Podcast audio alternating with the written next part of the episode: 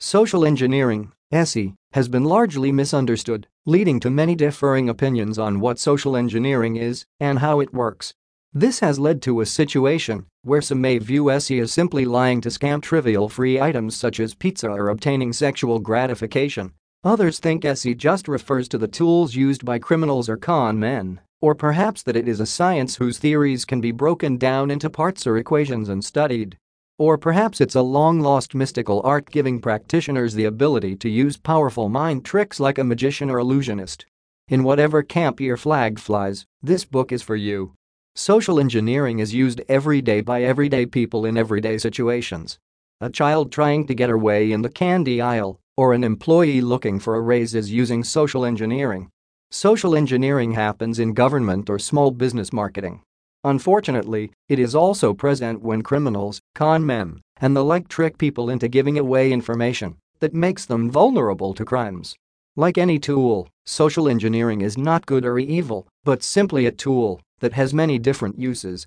Consider some of these questions to drive that point home. Have you been tasked to make sure your company is as secure as possible? Are you a security enthusiast who reads every bit of the latest information out there? Are you a professional penetration tester who is hired to test the security of your clients?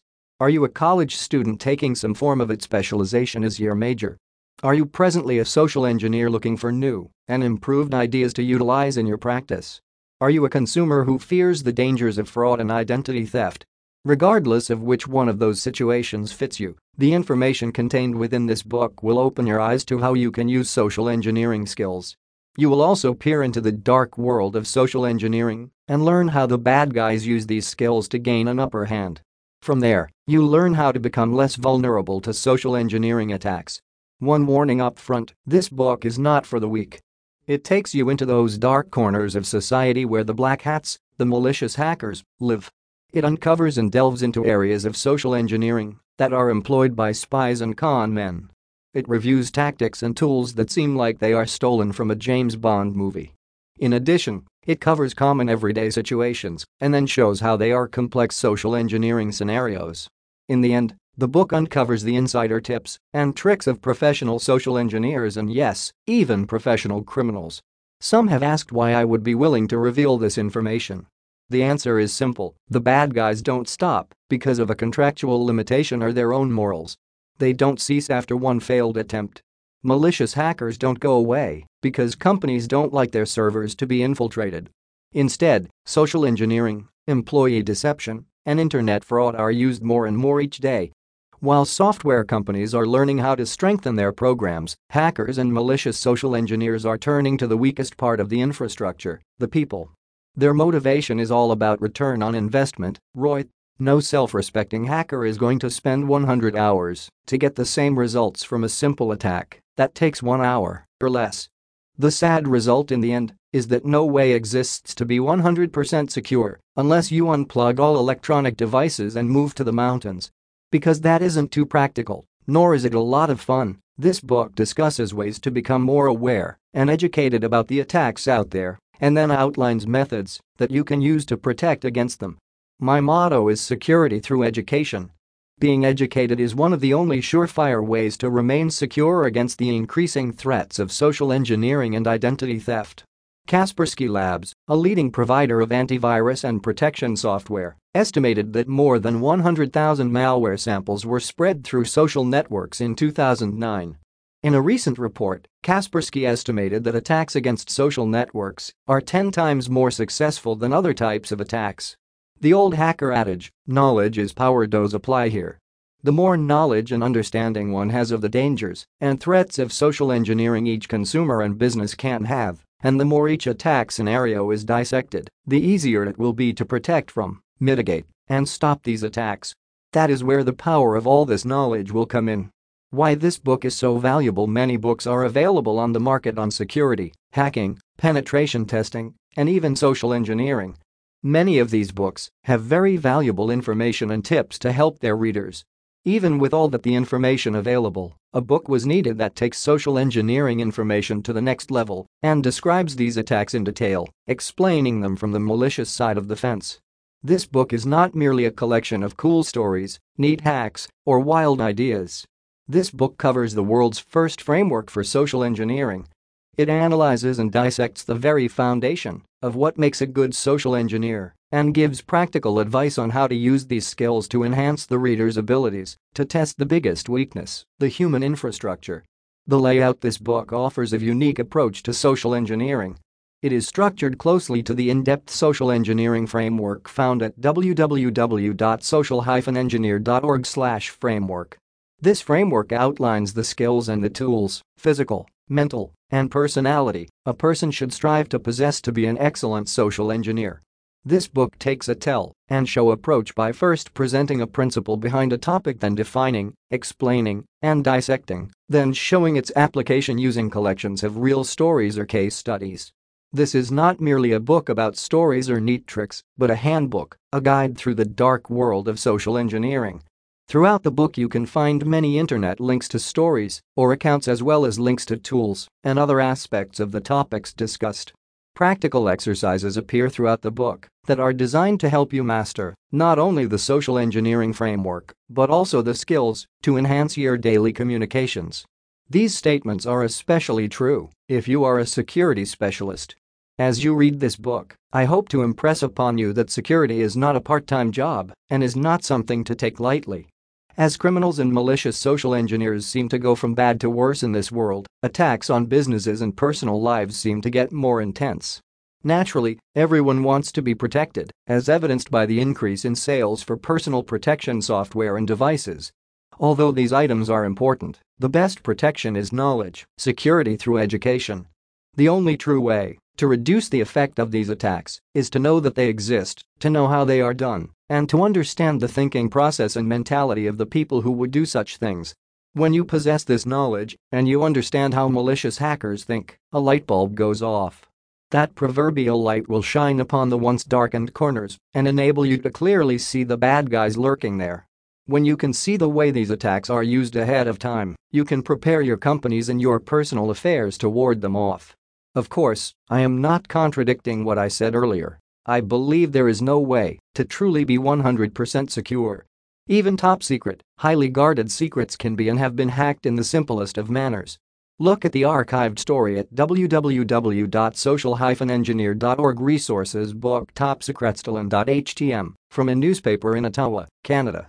This story is very interesting because some documents ended up in the wrong hands. These weren't just any documents, but top-secret defense documents that outlined things such as locations of security fences at the Canadian Forces Base, CFB, in Trenton, the floor plan of the Canadian Joint Incident Response Unit, and more. How did the breach occur? The plans were thrown away, in the trash can, and someone found them in the dumpster. A simple dumpster dive could have led to one of that country's largest security breaches. Simple yet deadly attacks are launched every day and point to the fact that people need education, need to change the way they adhere to password policies and the way they handle remote access to servers, and need to change the way they handle interviews, deliveries, and employees who are hired or fired. Yet without education the motivation for change just isn't there. In 2003 the Computer Security Institute did a survey along with the FBI and found that 77% of the companies interviewed stated a disgruntled employee as the source of a major security breach. Vontu, the data loss prevention section of Symantec, http colon slash slash go.symantec.com slash Vontu slash, says that one out of every 500 emails contains confidential data. Some of the highlights of that report, quoted from http colon slash slash financialservices.house.gov slash media slash pdf slash 062403 ja.pdf, are as follows 62% reported incidents at work that could put customer data at risk for identity theft. 66% say their co-workers, not hackers, pose the greatest risk to consumer privacy. Only 10% said hackers were the greatest threat. 46% say it would be easy to extramaliously for workers to remove sensitive data from the corporate database. 32%, about 1 in 3, are unaware of internal company policies to protect customer data. These are staggering and stomach-wrenching statistics. Later chapters discuss these numbers in more detail. The numbers show a serious flaw in the way security itself is handled. When there is education, HPFILIB for a breach, then people can make changes that can prevent unwanted loss, pain, and monetary damage. Sun Tzu said, if you know the enemy and know yourself you need not fear the results of a hundred battles. How true those words are, but knowing is just half the battle. Action on knowledge is what defines wisdom, not just knowledge alone. This book is most effective used as a handbook or guide through the world of social attacks, social manipulation, and social engineering. What's coming up this is book is designed to cover all aspects, tools, and skills used by professional and malicious social engineers. Each chapter delves deep into the science and art of a specific social engineering skill to show you how it can be used, enhanced, and perfected. The next section of this chapter, Overview of Social Engineering, defines social engineering and what roles it plays in society today, as well as the different types of social engineering attacks, including other areas of life where social engineering is used in a non-malicious way. I will also discuss how a social engineer can use the social engineering framework in planning an audit or enhancing his own skills. Chapter 2 is where the real meat of the lessons begins. Information gathering is the foundation of every social engineering audit. The social engineer's mantra is, I am only as good as the information I gather. A social engineer can possess all the skills in the world, but if he or she doesn't know about the target, if the social engineer hasn't outlined every intimate detail, then the chance of failure is more likely to occur. Information gathering is the crux of every social engineering engagement, although people skills and the ability to think on your feet can help you get out of a sticky situation. More often than not, the more information you gather, the better your chances of success. The questions that I will answer in that chapter include the following What sources can a social engineer use? What information is useful? How can a social engineer collect, gather, and organize this information? How technical should a social engineer get? How much information is enough? After the analysis of information gathering, the next topic addressed in Chapter 2 is communication modeling. This topic closely ties in with information gathering First I will discuss what communication modeling is and how it began as a practice. Then the chapter walks through the steps needed to develop and then use a proper communication model. It outlines how a social engineer uses this model against a target and the benefits in outlining it for every engagement. Chapter 3 covers elicitation, the next logical step in the framework. It offers a very in-depth look into how questions are used to gain information, passwords, in-depth knowledge of the target and his or her company. You will learn what is good and proper elicitation and learn how important it is to have your elicitations planned out. Chapter 3 also covers the important topic of preloading the target's mind with information to make your questions more readily accepted. As you unravel this section you will clearly see how important it is to become an excellent elicitor you will also clearly see how you can use that skill, not just in your security practices, but in daily life. Chapter 4, which covers pretexting, is powerful. This heavy topic is one of the critical points for many social engineers. Pretexting involves developing the role the social engineer will play for the attack on the company. Will the social engineer be a customer, vendor, tech support, new hire, or something equally realistic and believable? Pretexting involves not just coming up with the storyline, but also developing the way your persona would look, act, talk, walk, deciding what tools and knowledge they would have, and then mastering the entire package so, when you approach the target, you are that person and not simply playing a character. The questions covered include the following What is pretexting? How do you develop a pretext? What are the principles of a successful pretext? How can a social engineer plan and then execute a perfect pretext. How technical should a social engineer get? How much information is enough? After the analysis of information gathering, the next topic addressed in Chapter 2 is communication modeling. This topic closely ties in with information gathering. First I will discuss what communication modeling is and how it began as a practice. Then the chapter walks through the steps needed to develop and then use a proper communication model. It outlines how a social engineer uses this model against a target and the benefits in outlining it for every engagement. Chapter 3 covers elicitation, the next logical step in the framework. It offers a very in-depth look into how questions are used to gain information, passwords, in-depth knowledge of the target and his or her company.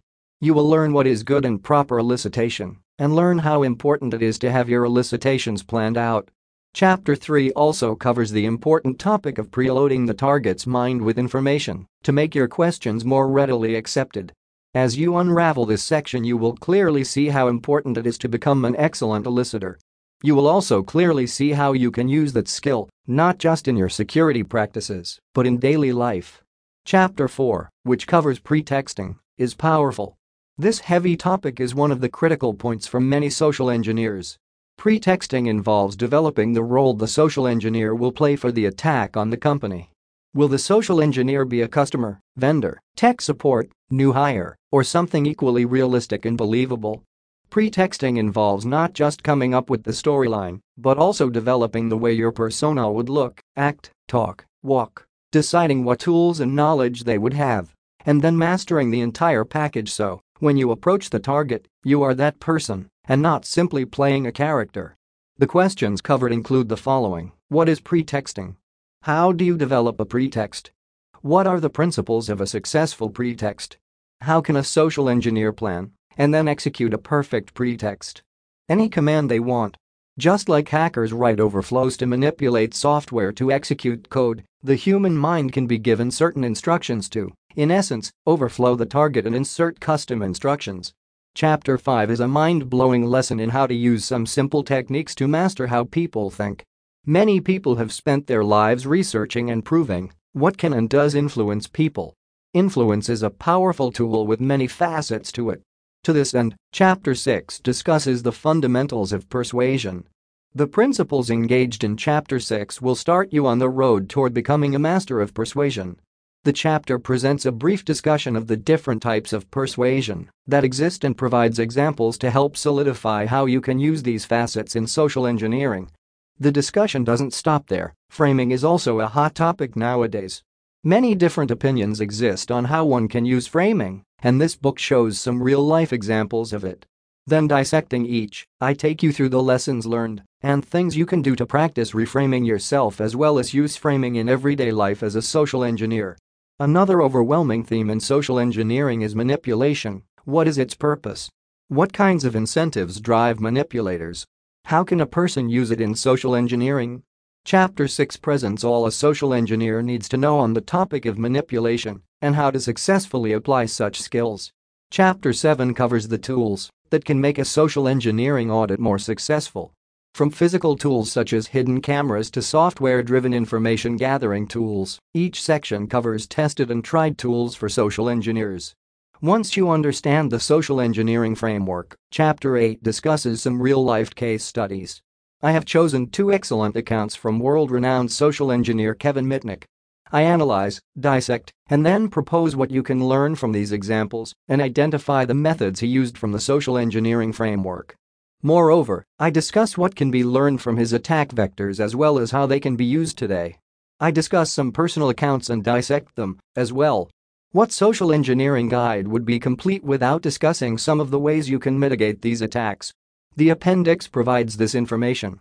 I answer some common questions on mitigation and give some excellent tips to help secure you and your organization against these malicious attacks. The preceding overview is just a taste of what is to come. I truly hope you enjoy reading this book as much as I have enjoyed writing it. Social engineering is a passion for me.